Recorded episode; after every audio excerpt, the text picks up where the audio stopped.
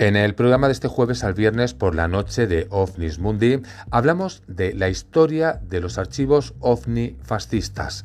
También, de paso, hablaremos de la relación que había entre la Alemania nazi e Italia, pero también hablaremos de cómo Estados Unidos, tras acabar la Segunda Guerra Mundial, acabaría quitándole este objeto a los italianos y llevándoselo a su país. Bien, pues con todo esto, recordaros que podéis seguirnos por Instagram si queréis saber pues, las actualizaciones o la actualidad del programa. También podéis seguirnos por Facebook si queréis. Bien, pues con todo esto os espero en el programa del jueves al viernes por la noche.